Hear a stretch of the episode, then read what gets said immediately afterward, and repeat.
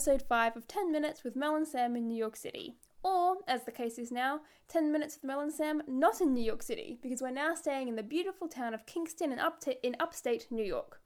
So, the theme of our episode is we're taking an opportunity to reflect on why we came to New York in the first place, and at this midpoint of our trip, talking about the theme of our journey as a whole. So, we're talking to about seafaring and maritime history, that good stuff, and also with a little dash of piracy thrown in. So, we're going to talk about our last days in New York, our trip to the Maritime Museum in Seaport, and the guns and ships we encountered in Hamilton, which was amazing, our transition up the Hudson River, and our stay in Kingston, which is a beautiful town full of maritime history. We're also going to dip into an interview with Pamela Wick Grimm, the author of Destiny's Gold and Destiny's Freedom, which are two awesome books about a female ship captain. Yeah, and at the outset, everyone, I want to thank Pamela who came down and saw us in this beautiful old Swedish church Yeah. in uh, New York, very close to Bryant Park, where we were watching Broadway all the stuff, Broadway yeah. musicals, and we got our first cup of tea and sticky bun. Uh, thanks, Pamela, for coming and seeing us. I know we should have gone out on a tour ship with Pamela, which would have been absolutely fantastic.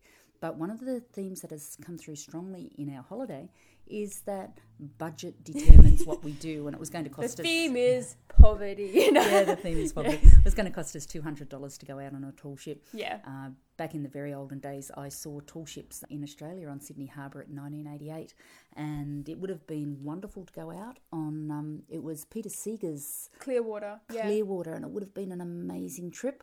Um, but practicalities won out, so that we'll save that one for another trip. Back in New York City, I've dragged my family over here for two months, basically so I can indulge my my researching instinct. We went to the Romance Writers Conference at the Marriott for oh, it was nearly what three or four days, which Yeah. was fantastic. We went down to Seaport, which is the maritime area, And that was good because even though we didn't get to go on a moving tall ship at Seaport, we did get to go on one that was docked in the harbour and look at the cargo hold, which was super cool. and what was the name of that? The Wavertree. Yeah, so we went on the Wavertree. Now we have come up the Hudson Valley and we are talking schooners, not tall ships, because I don't think the tall ships could have manoeuvred up here. There were schooners there as well. And where we are in Kingston, it's it's very heavily into the the trade between the upper reaches of the Hudson, and down to New York City, which is really exciting, and it gives me lots and lots of scope for my stories, which are contemporary romance novels, I guess, but they've certainly got that rich history of the Kingston area in, in their background. I'm really excited because I am here for a week at the moment and I'm being totally self indulgent. Yeah. I'm looking at all the beautiful old mansions around here. I'm looking at the Gilded Age. I'm looking at the Gilded Suffragists. I'm reading from my list of books here. And I've got a historical atlas of New York City. And The then I Barons of the Sea. That's my favourite title. Oh, the Barons of the Sea. That's really exciting. We can't have pirates because, as Pamela explained to us, pirates were earlier and Yeah. probably nowadays, and they're not nice people anyway. So we're kicking more into the the buccaneers and the privateers, and we're also going to watch Go- Gone with the Wind because we are right in the area where We're right in the area where Sojourner Truth was the first black woman to win a court case against a white man, which happened up in the old Kingston courthouse in Upper Kingston. And she was she won her case um, for custody of her son after he was legally sold into slavery. She's really well known for her famous Ain't I a Woman speech, which she gave during the early days of the suffragette movement, which was at the time dominated by white rich women. And Sojourner Truth was talking about the way that womanhood is also influenced by things like race and class. She was she was essentially talking about intersectionality before the term was coined by Kimberlé Crenshaw in I think the 1980s. The name Ain't I a Woman given to that speech is technically a bit of a misnomer as a title because it comes from an edited version of the speech published after she gave it, and that speech was edited to make her sound more um, stereotypically Southern or uneducated. When in actuality, she probably wouldn't have spoken with a Southern accent, for example, because she wasn't from the South. So she's a really interesting woman, in any case.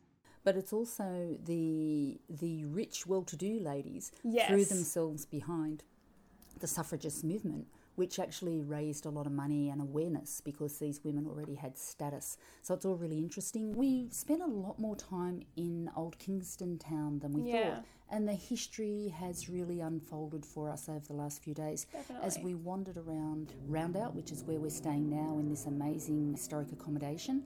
Uh, we can walk out to from Rondout Creek out to the Hudson River itself, and the historical homes uh, that are here actually feed right into my novel series that I'm Yeah, writing. Yeah, definitely. We were walking along West Chestnut Street earlier today in Midtown Kingston, and the houses are just amazing. Yeah, so wanna, this will take probably one paragraph, won't take me long to read it.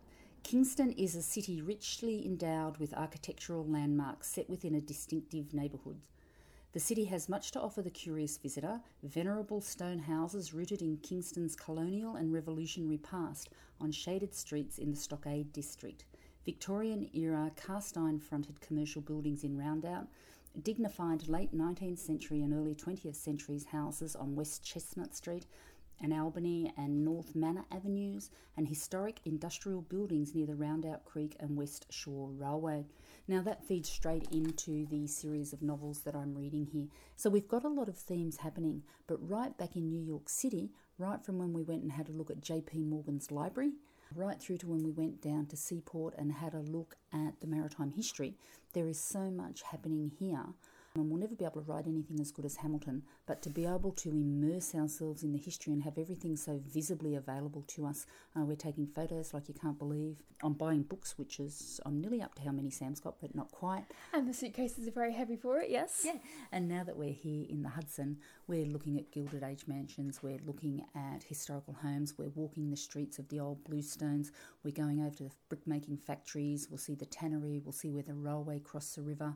And also, we have had visits from robins, cats, a deer, and a groundhog, which is very exciting. Yeah, we thought the groundhog was a beaver. Um, Yes, but then we're like, it doesn't have a flat tail, and we did a lot of Googling and discovered it was a groundhog. Yeah, nothing Yeah. like we're not doing in Brisbane, but we are actually in New York, up in New York State, and it's really, really cool. Yeah, and I think that history has definitely been one of the defining themes of our trip. And I know that for me, it was very interesting because I don't really, you know, do history. So it was really good um, to go to the Met, for example, which I did in New York, and to follow my mother around Seaport Museum. And yeah, to just experience like a new subject matter, and especially to see Hamilton, which is a historical musical, and it was super good. Can I talk about Hamilton for a minute? Yeah, talk about Hamilton for a minute. Hamilton was so good, everyone. I don't, you know, if you want me to do a full episode on Hamilton and about like analyzing its direction, its lighting states, its chorus role, please let me know. But for the moment, I'll content myself to say that directorially, choreographically, lyrically, and all the other illies that exist, it was the best of the best, and we're very glad we got to see it. So And you Yeah. bought t-shirts. we did buy t-shirts, which were very expensive. And where we are at the moment in Kingston, there's Old Kingston Town, there's the Stockade, there's Mid Mid Kingston with all the arts, and then down where we are at Rondout and the water where the Rondout Creek meets the Hudson River. The people of Brooklyn, the good artists of Brooklyn, are starting to pour into Kingston in droves, and it's got this amazing arty vibe. Yeah. And there's a pub up in Upper Kingston called Rough, The rough draft, yeah. and we're going to a speakeasy It's a bookshop slash pub, yeah. yeah, and it's also got organic breads with, with a guy who's um, cultivated his own yeast for four years, which is really exciting to people like me, probably Yeah. not to everybody. Once the Brooklyn tribes come up to these kinds of areas and make them their own, the tourists will will flock in as well because we've got nice little cafes. We've got um, there's starting to be bookshops, I guess. There's lots more happening in these kinds of areas. Um, if you're rich enough, there's a there's a mansion on a hill and it's for sale for a million dollars. Uh, it was owned by an artist fellow, and he sold it and bought two mansions down in the Louisiana and Carolina areas. Um, but this mansion wasn't big enough for him. But if you want it, it's there for a million bucks. Oh yeah, I reckon it's a good investment. Yeah. So marine history is is our theme. Uh, we're, we're, as I said, we we looked at the tall ships. We're now looking at the schooner, schooners. We're looking at the boats that chugged up and down the Hudson River. I'm also doing some writing, less historically focused, but still interesting. And I think that was one of the things we said when we came to our new Airbnb called Demew House here in Kingston.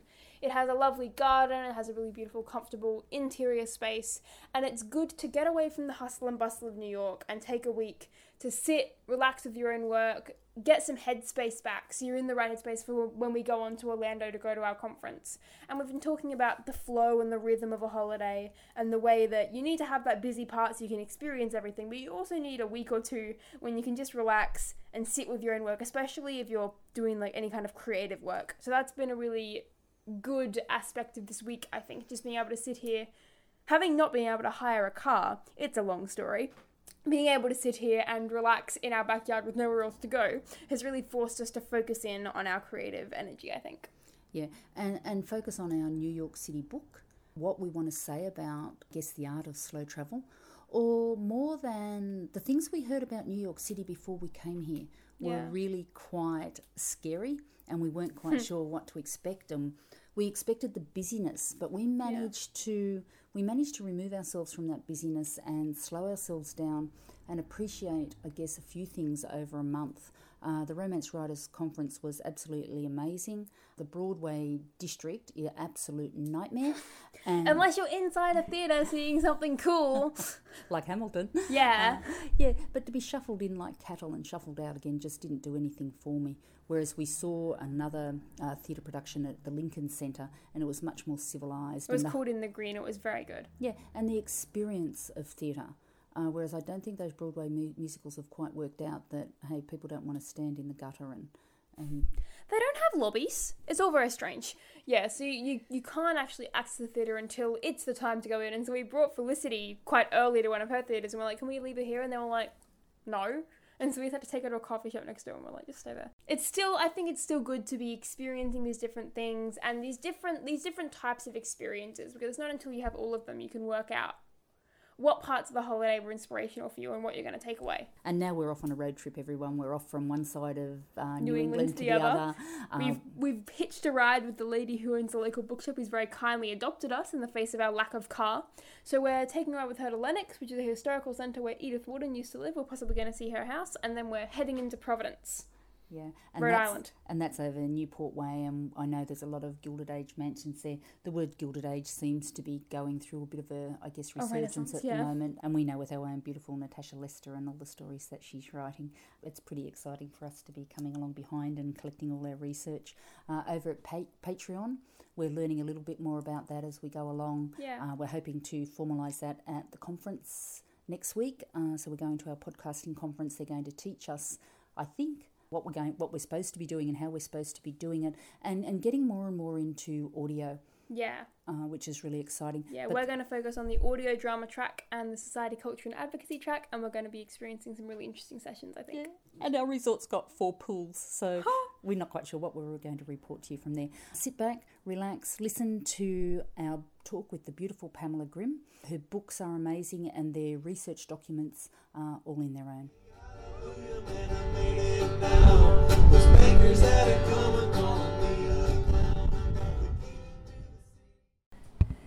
This, everybody, is an interview that I've been waiting for for a very long time. I solely booked our trip to America to talk to my fast becoming my best friend, Pamela Grimm. Hi, Pamela. Hi. Now, Pamela is a tall ship expert. Pamela, tell us everything you know about hoisting sails on really long boats. Well, that was really why I was saying that it's going to be really special, even though you've done a lot of sailing to get out on a tall ship. Because until you've done it and you understand the manpower required uh, and the, the rhythm of that and how that has to happen, um, you don't really understand that world. But once, once you've seen it happen and once you've hauled on one of those lines, you understand sea shanties all of a sudden. And you understand why, how people work together to, to raise thousands of pounds of yard and sail. Um, and it is really just a great visceral experience to, to really understand what that is like. And to walk a deck, a wooden deck of a 150, 200 foot boat at sea or on the river, um, it's, it's just a very different kind of thing. Um, and it, you begin to understand a lot of what people are dealing with and how they thought in that world. Yeah. Now, this is really pertinent, everybody, because Pamela is fast becoming an expert in early maritime history in a way that every researcher would kill to be. Pamela, tell us about a couple of your research projects and what's coming up in January. Well, the uh, you know we have a, a tremendous cultural archive of all of these ship's logs and captain's logs and ships manifests and bills of lading that just exist in families' papers that have been donated to museums and, and libraries over the years. And to be able to dive into that and go, well, what really happened in January of 1820 out on the North Atlantic um, is is just very special to be able to really get that actual sort of you were there experience and actually hear from those those seafarers. Um, so I'm working on uh, digitizing some of that stuff through the Winterthur Museum and uh, Library in uh, in Delaware, and creating a uh, research uh, database that people will be able to to follow some of those ships and see pictures of the stuff they had on board and and you know what did the captain look like and, and so on so just a, an, another way for researchers and writers to really sort of put themselves into that 19th century sailing world mm. Now, Pamela's books, if you've listened to our podcast, Pamela's books are set in the 19, oh sorry, in the 1880, oh 1820s, goodness gracious, and Captain Jane Thornton. Now, we talked about how it's very possible that women did run these ships. They did, um, and you know it's it, it's interesting. We because so much wasn't written down, we don't know a lot of it. But for example, um, we look at someone like Emily Flygare Carlén, who was uh, actually from my hometown in Sweden. Uh, who grew up with her father's boats and uh, sailing on those boats, just the way Captain Jane did. She was born in the early part of the 19th century, and uh, had she been able to figure out how to do it, she has said that she would have liked to continue and do that. In fact, be Jane. She went on to instead become a very successful writer. But, uh, but women weren't unknown in this world. They worked alongside their fishermen husbands and they crewed their families' boats. Um, we see them on the tugboats later on in the century. We see them on the canal boats. So women were very much a part of this working world, just not always recognized as such. Yeah, and that's what we're going to be delving into, everyone, in the next few weeks. Uh, we're heading up to Kingston, Sam, Felicity, and I, and we'll be looking uh, more deeply at the maritime history, and we're looking at building a a wooden tender, which you'll hear all about, I'm sure. Uh, Jane, you're from that area. Jane is from that area. I love it. I was just telling, uh, I was just saying to you that uh, she's really my alter ego. So yes, please call me Jane. Um, yeah, Jane is from Newburgh, which is just south of Kingston. You'll pass, uh, you'll pass Newburgh as you come back south. And um, the sloop that I'm hoping that you'll get on sails out of Kingston, um, and so you'll see those those same waters. Uh, so yes, you'll be right in the center of Jane Thorn country. Yeah, now thank you very much, Pamela, for saving that blooper. We're all laughing our heads off here. I'm most embarrassed. Um, Pamela, just to wind it up, because we will be talking again, if you're interested in maritime research and we're here in New York City, what are your suggestions? Um, well, that's a good question. Um, and I don't know that I have a very good answer for you. Um, there are certainly the South, the, um, the South Street Seaport. There is a museum there, and so if you haven't been down there, and South Street, um, that seaport is where, including Jane, that's where she would have sailed out of. Um, obviously, the waterfront looks very different today, very different. Uh, but certainly, you could you could perhaps head over that way. Yeah, and, and we will do that and we will put that up on the podcast as well as we learn more and more about the area. Uh, tell us about your two books. For those of you who haven't bought them yet, and I've been asking you to buy them for some time now, I'm going to get some physical copies, some print copies, which uh, to take home with me. I'm, I'm reading my way through uh, book number two at the moment, which is Destiny's Freedom, and I'm trying to get the plot secrets out of book number three, three because there's this wonderful character called Endeavour now, he's a Quaker, he's a very, very gentle man, but I'm not sure he comes to a good end. And I'm absolutely refusing to have my arm twisted and tell her. So, yeah, they are set. Each one is a journey. Uh, in the first one, Jane takes her boat, her schooner, the Destiny, uh, down to uh, Cuba on what is called the Sugar Triangle, where you take either you sail in ballast or you bring uh, timber down to Cuba. You pick up Muscovado sugar, which is um, sort of roughly processed sugar, and then you sail up the Baltic to St. Petersburg, where you pick up uh, pig iron and you bring that back to the nail factories of, uh, of Massachusetts. So that was a very profitable run that Americans were doing after the end of the War of 1812, after the blockades had ended. Um, and so we see Jane's family uh, trying to make a go of that. In the second book, she goes down to the Chesapeake, which was, uh, again, a very lucrative waters, but sort of things were still being settled down there. And uh, uh, again, we're talking now 30 years after the establishment of the Republic, so um, Washington, D.C. is still a very small city and so on. Um, so it's, it's sort of one of the internal frontiers, and you see her being involved in some of the issues that uh, were, were troublesome during the times of the New Republic, right up until, of course, the Civil War. So the third book will look at the opening of the Erie Canal, which was a major waterway and really was an economic uh, mainstay of, of the uh, American economy during the 19th century. So, but I'm not telling any more than that. now, everyone, you've got to realise here that we are talking to an absolute expert. Mm-hmm. Uh, I'll be keeping in touch with Pamela so she can keep my novels on the straight and narrow. Uh, Pamela's books are put out by the beautiful ladies over at Sistership uh, in Australia, actually, out of um, uh, Newcastle, which is really exciting, and I'll be having those ladies on the podcast as well.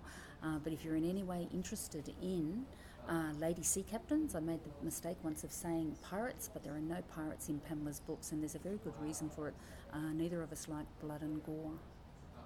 That's right, and I think that you know that's an. It's certainly you can set up dramatic tension by having people that you know run around with scimitars in their teeth and you know cutlasses on their belts to me, the world of commerce and conducting business uh, at sea and on, on boats is plenty fascinating and exciting enough. And so I try to bring out that tension and, uh, and the challenges that these people faced um, of, of all kinds. I mean, you see her dealing with personnel issues, but also cargo and, um, and finance issues. Uh, and then, of course, there's always a mystery. And I think there's some love in there somewhere as well. I was reading a review from is it the American Historical Society mm-hmm. or and one of the things they commended you on was that very very thorough research and how impressed they were that the rest of us could pick these things up as a scholar, scholarly um, mm-hmm. treatise, but they said there was a little bit too much romance.